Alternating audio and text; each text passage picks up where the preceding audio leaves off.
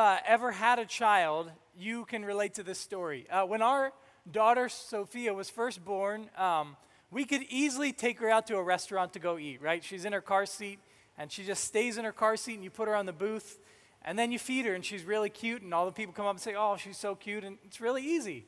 But then, when your daughter or your son starts getting older, and they start sitting in a height chair, for some reason, every object on your table becomes a projectile. Right? Like whether it's a fork or a knife or a pea or crayons or whatever it is, it's a projectile and it gets thrown somewhere. And then you have to go to the chiropractor after dinner because you're so busy picking up stuff off the floor. Take a bite, pick it up. Take a bite, pick it up. One time we went out and not only were we picking up stuff, but people at the next table over were ended up picking up stuff for us. Um, and so finally, my wife was okay with my in laws or with her in laws watching our daughter one night so we could go out to eat for the first time without our daughter. And it was a great night.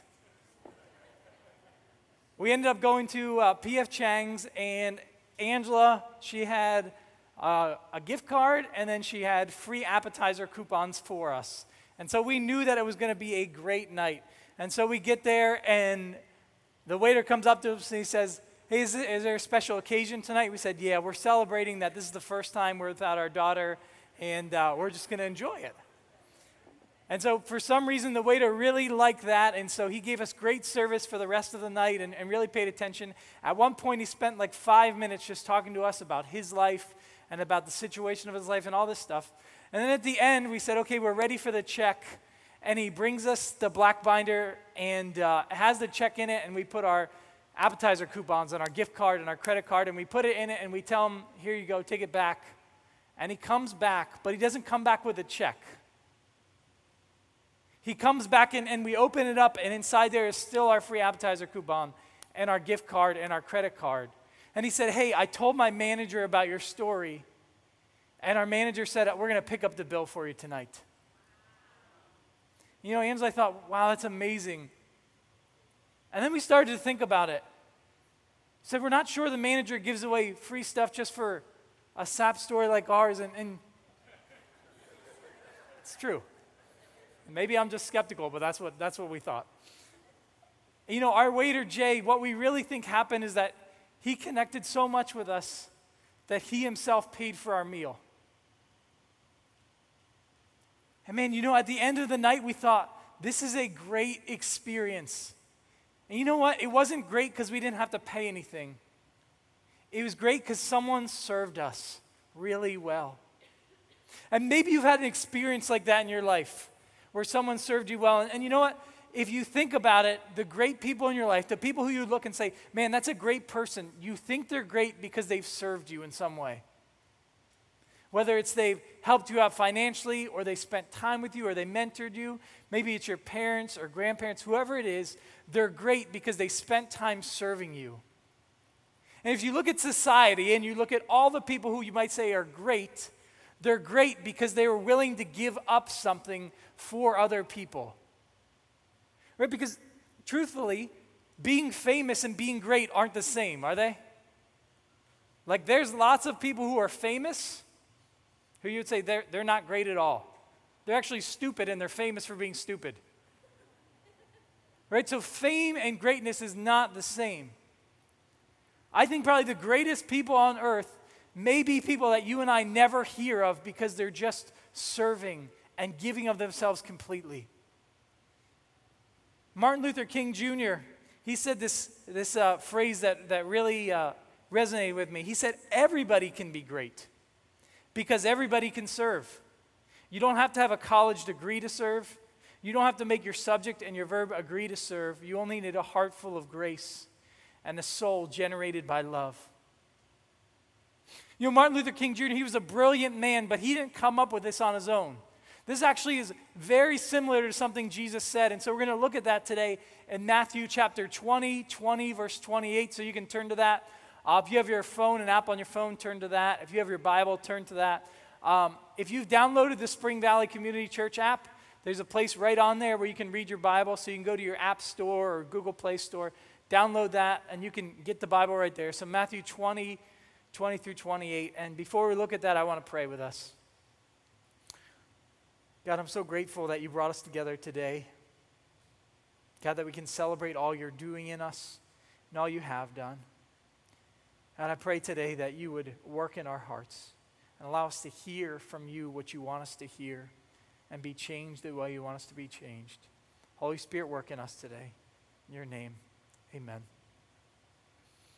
So, in, in the passage, Matthew 20, we're, we're going to be looking at how Jesus said, if you want to be great, you have to become a servant. And, and here's what I think we need to get today that true greatness happens when you give your best for someone else's best. That true greatness actually happens not when you're famous or well known or highly respected, but when you give your best for someone else's best. And so that's nice to say, but one of the issues with this morning is that you and I have some faulty wiring in us. And I would say, ever since we were born, there's a problem where we're not really about other people, we're just about us. And so this is so clear even in my two year old. So I take my two year old to daycare every day, and we get in the car, and I buckle her in her car seat, and I get in the driver's seat, and there's always two words, the exact same two words she's going to say. She says, Sophia's music. That's it. That's what she always says. And then I always say three words back to her Sophia's music, what? Because I want her to say, please. And then she says, Sophia's music, please. And so we're driving to daycare, and she's happy because there's these silly songs on, and it's great for her. But then, every once in a while, I'll say, No, we're going to listen to daddy's music today. And her face kind of goes pale. And she looks bewildered and, like, What? what? What do you mean? Because what happened is she thinks that the world is all about her. And so when something happens that tells her it's not, she's confused. And see, she's two, and so we're hoping by God's grace that we're able to parent her to help her see that it's not all about her, that it's actually about Jesus. But some of us, we're not two, we're 20, and we still haven't figured out that the world's not about us. And some of us are 30 and we haven't figured it out, and 40 and 50 and 60. And, and so, kind of inside by default, we're wired to say, life is about me, but Jesus is really going to say that true greatness happens when you make life about other people. So if we're to if we're to become great people by serving others, we need to have our perspectives changed. And from our passage this morning, I think we're to need our perspective changed on three different areas to really get this deep down. And so the first thing is that you can give your best for others when you have the right perspective on yourself. So let's start reading verse 20. It says, Then the mother of Zebedee's sons came to Jesus with her sons and kneeling down, asked a favor of him. Zebedee's sons were John and James. They were kind of some of the tightest disciples to Jesus. He said, What is it you want? He asked. She said, Grant that one of these two sons of mine may sit at your right and the other at the left in your kingdom. So the right hand and the left hand, kind of the right seat and the left seat, they're the, they're the places of power with a ruler. And so she said, I want my, my boys to be at the top. And then Jesus looks at, at the two sons. He says, You don't know what you're asking, Jesus said to them. Can you drink the cup I'm going to drink? We can, they answered. Jesus said to them, You will indeed drink from my cup, but to sit at my right or my left is not for me to grant. These places belong to those for whom they have been prepared for by my Father. When the ten heard about this, they were indignant with the two brothers. Jesus called all of them together and he said, You know that the rulers of the Gentiles lord it over them and their high officials exercise authority over them. So we're going to stop right there. And here's what we're going to see Jesus is about a week away from being crucified. And he's just told them a parable about the first being last and the last being first.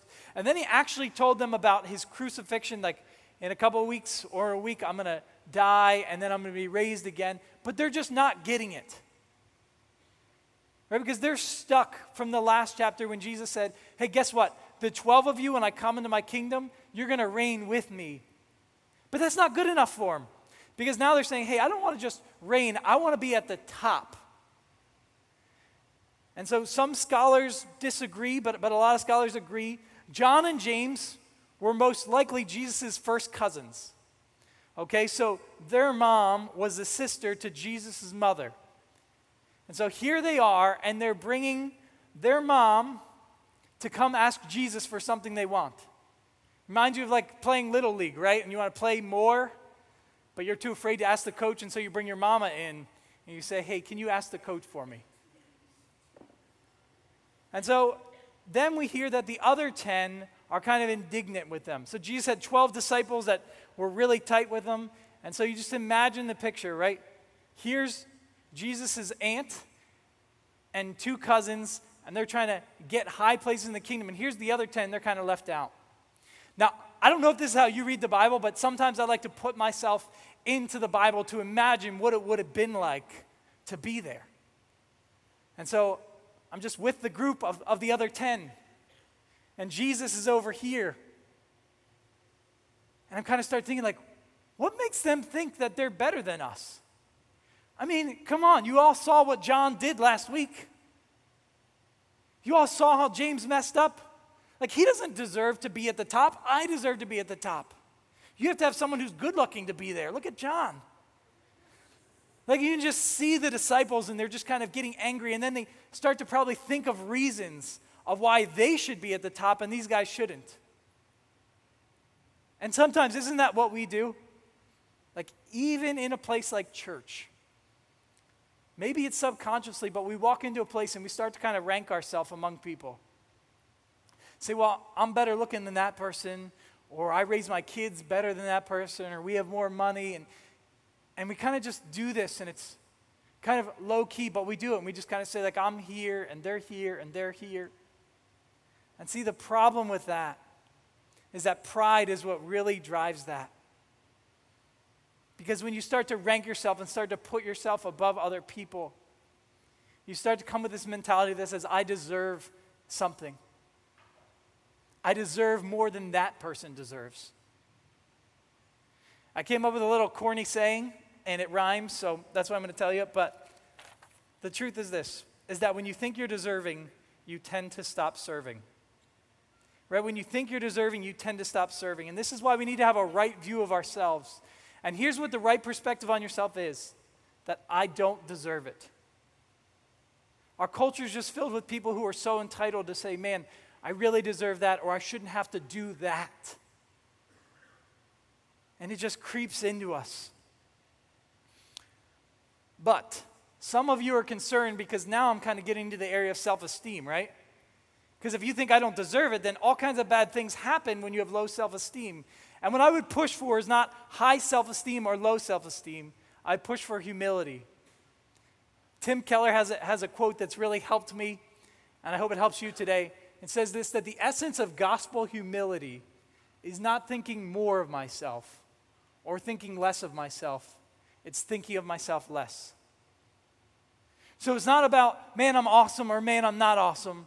It's about, let me think about other people, let me think about other things. So I truly believe we'll have the right view on ourselves when we take this seriously. Because here's the truth what's the right perspective of yourself? It's this that I'm far more messed up than I know. Right? Isn't it, isn't it true that some of us, man, we have this inflated view of ourselves? We don't actually see what reality is. A couple weeks ago, uh, for my for my father-in-law's 60th birthday, we went and we took family pictures, right? And they were great, and a, and a girl from our church did them, and they turned out awesome. And I got the CD. Okay, now I know that I needed to lose a few pounds. But man, when I looked at the pictures, I was like, Angela, is this what I really look like? I'm like, okay, I just need to get in shape. It's fine. But we kind of do that in other areas, not just with our image, but just with who we are. And what we need to realize that we're probably worse than we think we are. And yet at the same time, we're far more loved by Jesus than we could ever know. And so now our sense of worth is no longer on what we do or how we look or what we can accomplish or how much money is in the bank. Our value is now based on how much Jesus loves us. And so that's why we can have the right perspective on ourselves. And if you're married, I want you to look at me today. I think if you can have this perspective in your marriage that you don't deserve it, it will change your marriage.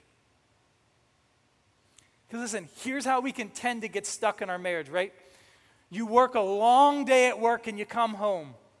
You're like, man, I did my job. Now I'm done. Now I deserve to get served. Or maybe you're home with the kids all day. Or maybe you're working somewhere else and you come home. And, and then we can tend to say this Well, I deserve to have my needs met. Whether you're a husband or wife, maybe you say this, maybe think, I deserve for him to do this, or I deserve for her to do this. And if we get stuck in that, if we get stuck in this idea of deserving, right, then we're in this stalemate. Because you say, I'm not going to meet their needs until they meet my needs. And I'm not going to meet his needs till he meets my needs. And we just go like that in marriage. And man, if you want to have a bad marriage, think that you deserve the world. But if you want to have a good marriage, here's what you do don't worry about what you deserve and go and meet their needs. Because when you come into a relationship where both people are striving to meet each other's needs, you're going to have a great marriage. See, Jesus said that greatness is actually defined by serving others. So this morning, the first perspective we need changed is on ourselves. The second one is, is on the flip side it's we need our perspective on others changed. We can only give our best when we change it on them. So, verse 26, Jesus has just said, the Gentile rulers, they kind of do this and this, but not so with you said instead, whoever wants to become great among you must become your servant, and whoever wants to be first must be your slave. So Jesus says, we're not going to go the way the world does. We're going to go like this. If you want to be great, you have to be a servant. Now, a servant in this time um, is actually probably the lowest paid person uh, in that society, right? They're minimum wage. They do things that you don't actually need any training for, right? Cleaning the house, setting the table, helping out with dishes, just doing that kind of stuff. You know, they weren't highly respected people, and yet Jesus says if you want to be great, you should become like a servant. And what Jesus is doing is flipping the power structure of the time on its head, right? So instead of having, you know, powerful people up here being served by everyone else, Jesus is saying the powerful great people are down here serving everyone above them. There's a quote by, by a guy named R.C.H. Lenski and he said this He said, God's great men are not sitting on the backs of lesser men, but bearing lesser men on their backs. That's a powerful truth. Even if you are a boss, even if you are a manager, our job is to serve people, not just to be served. And then he takes it even further and he says, if anyone wants to be first, I would expect him to say last, but instead he uses a cultural metaphor of a slave says anyone who wants to be first must be your slave. So a slave in this time period, they're way worse off than a servant, okay? Because at least a servant owns the clothes on their back. And they get to go home at night. For a slave, their master owns them. And man, I am so grateful that our society has figured out that slavery is not God's plan. That that's not a good thing, but Jesus is using this cultural metaphor to help us see that if you want to be first, then you have to act like someone's slave. And here's what I mean by that that servants and slaves, what do they do? They put their masters and their, their owners, they put their wishes first and their needs first and their wants first. And they put themselves second.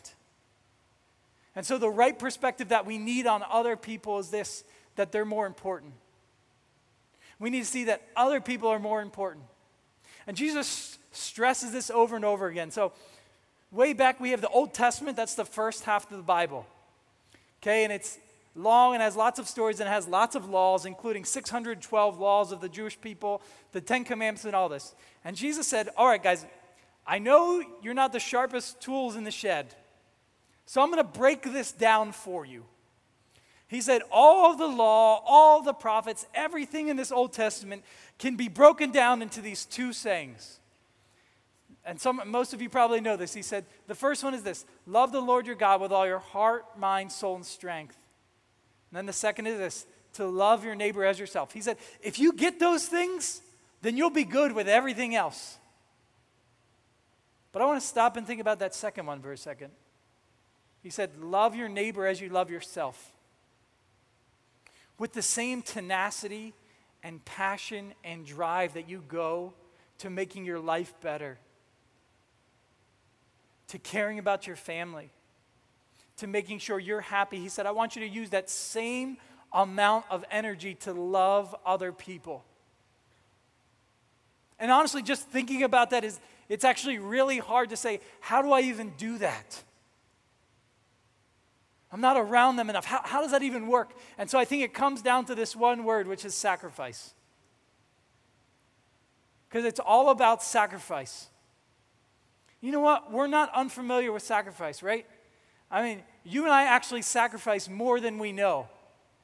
Let's take money, for example, right? So we save up money, we choose not to buy it on something that we really want this second, so we can save up more to buy something that we really want later. How about with health, right? We don't eat this amazing food. I don't know if I'm going to go with this on Memorial Day because there's going to be some good food. But typically, if you're trying to watch your weight and you're trying to watch your health, you don't eat this food now so you can be healthy later.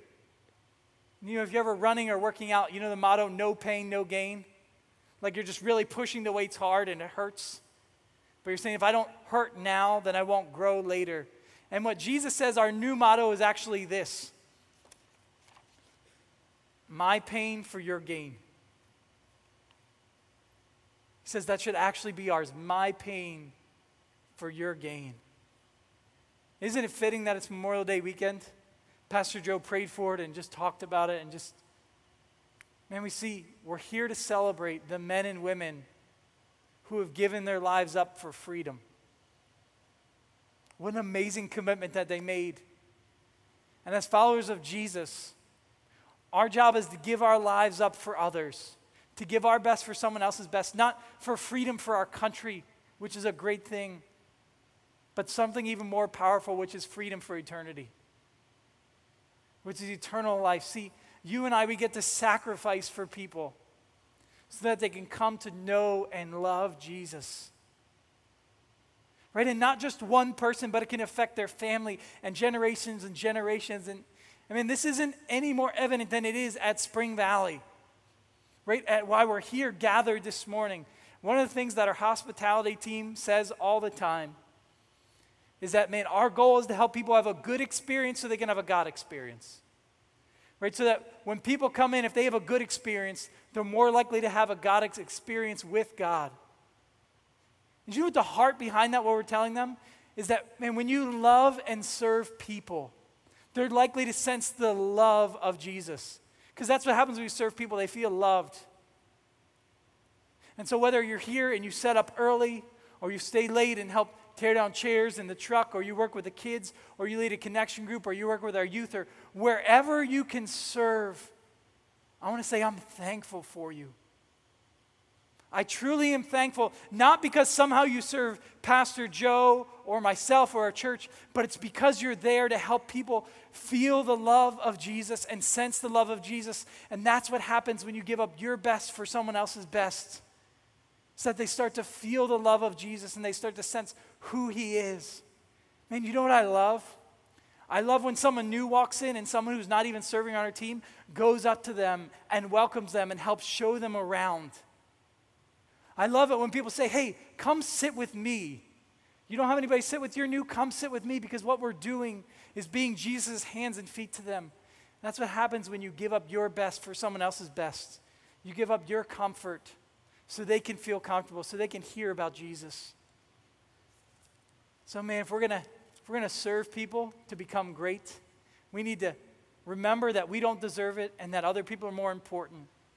But I really want you to get this last part because if you don't get this last part, then all of what I've said doesn't mean anything. Because the last place that you need to have a right perspective on is on Jesus. Verse 28 says this, and this may be one of the most powerful verses in the whole book of Matthew. It says, Just as the Son of Man did not come to be served, but to serve and give his life as a ransom for many. What was Jesus doing? Jesus was pointing at himself and saying, Hey guys, look, I know that you think being great looks like this, but this is what great looks like. Now, Jesus was the King of Kings, so he's kind of the first person who should be served. He's the King of Kings, and yet instead, he said, I didn't come to be served, but to serve and give my life as a ransom. And then earlier in our passage, he, he asked those guys, the two disciples he said, Can you drink the cup that I'm going to drink? And so this cup is a is, is symbol for suffering, and we see in the Garden of Gethsemane, right before Jesus got arrested, that, that he asked God, let this cup pass from me, meaning, meaning I don't want to go through this suffering, and yet he said, but not my will, but your will, right? So this cup of suffering, so Jesus, when you look at Jesus, he took on all the pain of the torture, all the pain of the beating, all the pain of being crucified, and yet that wasn't the worst pain. See, the worst pain for Jesus was taking on the sins of the world on himself. And he did all that. He gave all that up for someone else's best. And so here's the right perspective on Jesus that he gave up everything. I mean, it's such a powerful truth. We sang about it in, in three of our worship songs this morning. And yet, if we're not careful, it can become stale and become something that we kind of sort of believe and realize, but what ultimately ends up happening most times is that we start to kind of see Jesus as someone who just is our helper. Right? Like, man, God, thanks for doing that, and I really need your help with this, this, this, this, and this. And it's a tendency that I sometimes fall into that we need to be careful of that, that Jesus isn't just someone who served us, but man, that we owe everything to him. The end of the, the end of the passage, it says this that he gave his life up as a ransom for many. The word ransom is the same term used for paying the price for a slave to be free. So, in the, in the time of Jesus, a slave could be redeemed or rescued by someone if they paid the price. They said, okay, well, if you want to free this slave, it's going to cost this much. And for you and I, Jesus said, I'm willing to take on the price. I'm willing to pay the price for that person. But here's what we forget that when Jesus paid the price for us, when he rescued us, it wasn't because he's like, man, I really want this person on my team. Like they have so much potential, I want them. Or they're so nice, they need to be a Christian. No, see, the scriptures tell us that when you and I, when Christ died for us, we are still sinners. So other parts of scripture say that we were enemies of God. And so think about this. This goes back to our deserving. Did, did you and I deserve to have Christ die for us? Not at all. We're not somehow just great people that, of course, God would send his son to die for us. We were less than nothing, and yet he loved us and cared for us. So I think when we realize what Jesus has done, when we get that deep down to say, man, he gave up everything for me when I didn't deserve it we're going to start acting differently. And here's what we're going to stop doing we're going to stop saying, Man, I'm going to do this for you, God, and I'm expecting something back. Or, God, I'm going to kind of do this because I know it's the right thing, and if I don't do it, you're going to get mad at me. See, that's not what following Jesus is about. See, following Jesus is saying, I'm going to serve someone else because you've served me. I'm going to love them and give up myself because you were willing to give up your best for me.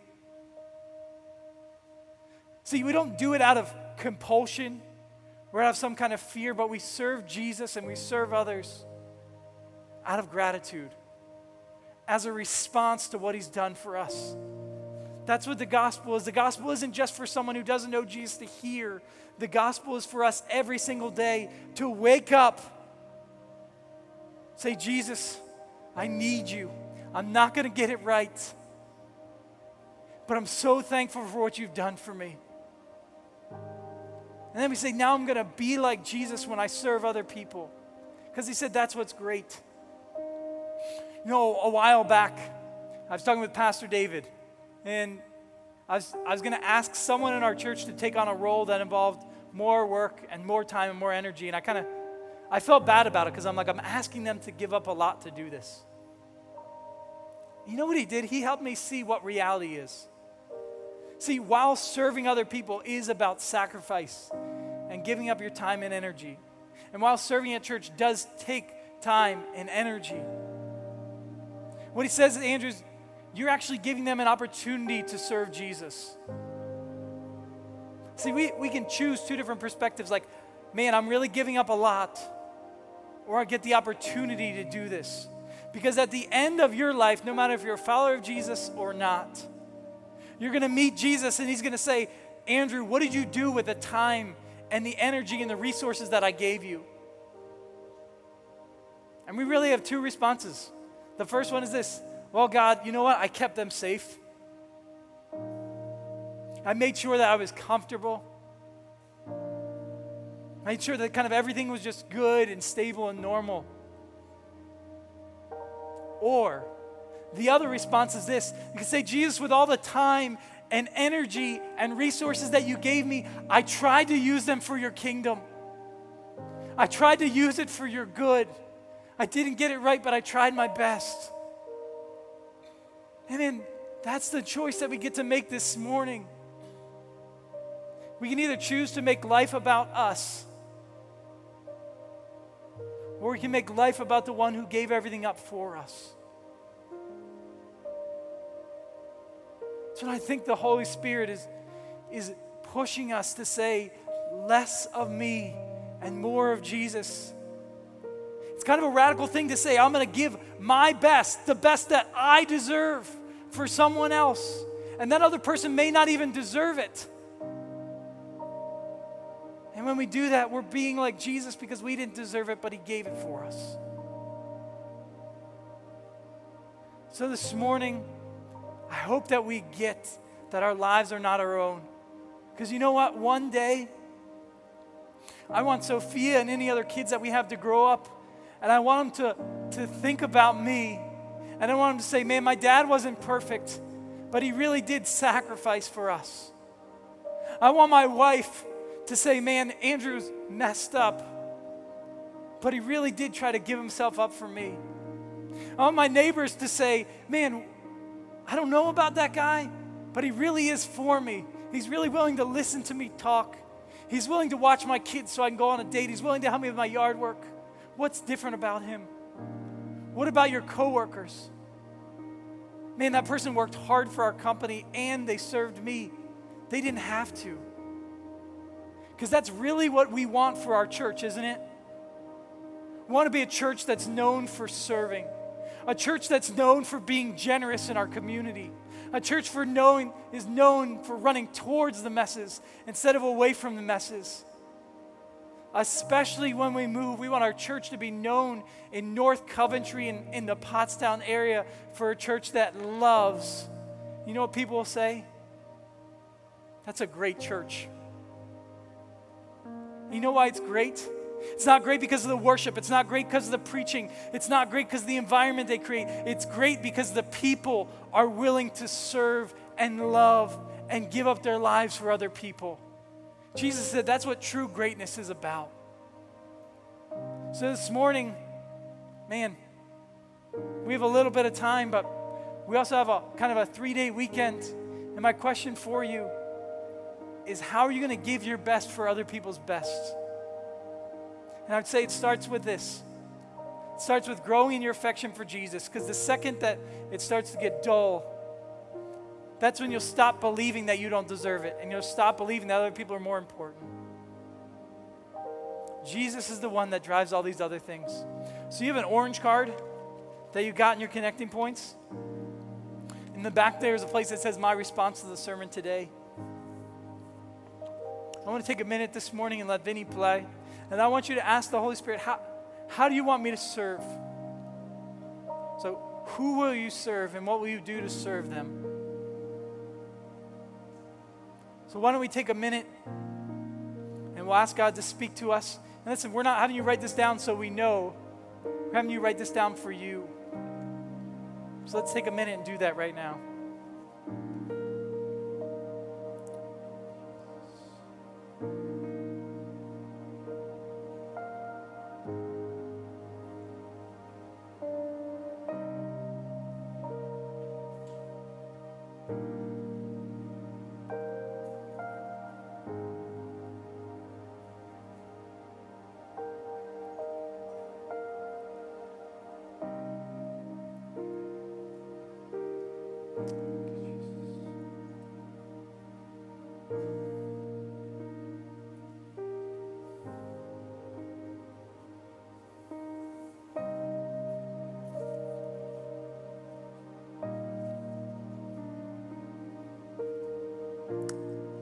This morning there's lots of ways you can serve. There's lots of people in your life who need to be served. Man, if you want to start serving at Spring Valley, you can mark that on the back of this card. There's always room. We'll get you connected into a place that fits for your personality and your gifts. But maybe you're in here and you're not a follower of Jesus yet today. He said, Andrew, I don't know all the stuff you've been talking about, but Jesus, I want to know him. You can do that today. And all you have to do is simply ask him, say, I'm sorry for what I've done. I ask you to come be the leader of my life. I'm going to try my best to follow after you. And that's it. Just simple. So if you want to do that today, you can mark that in the back of your card too, and I will get in contact you and help you take your next steps. I want to pray for us. If you want to stay and pray and think about this, you can, but you can feel free to be dismissed. So let's pray together. God, thank you that, that you're alive. Thank you that you've done so much to serve us. I pray today that we could be people who serve others like we've been served. Help us to enjoy one another and love one another. God, for those of us who are still in hard places, pray that you come close. In your name, Jesus, amen.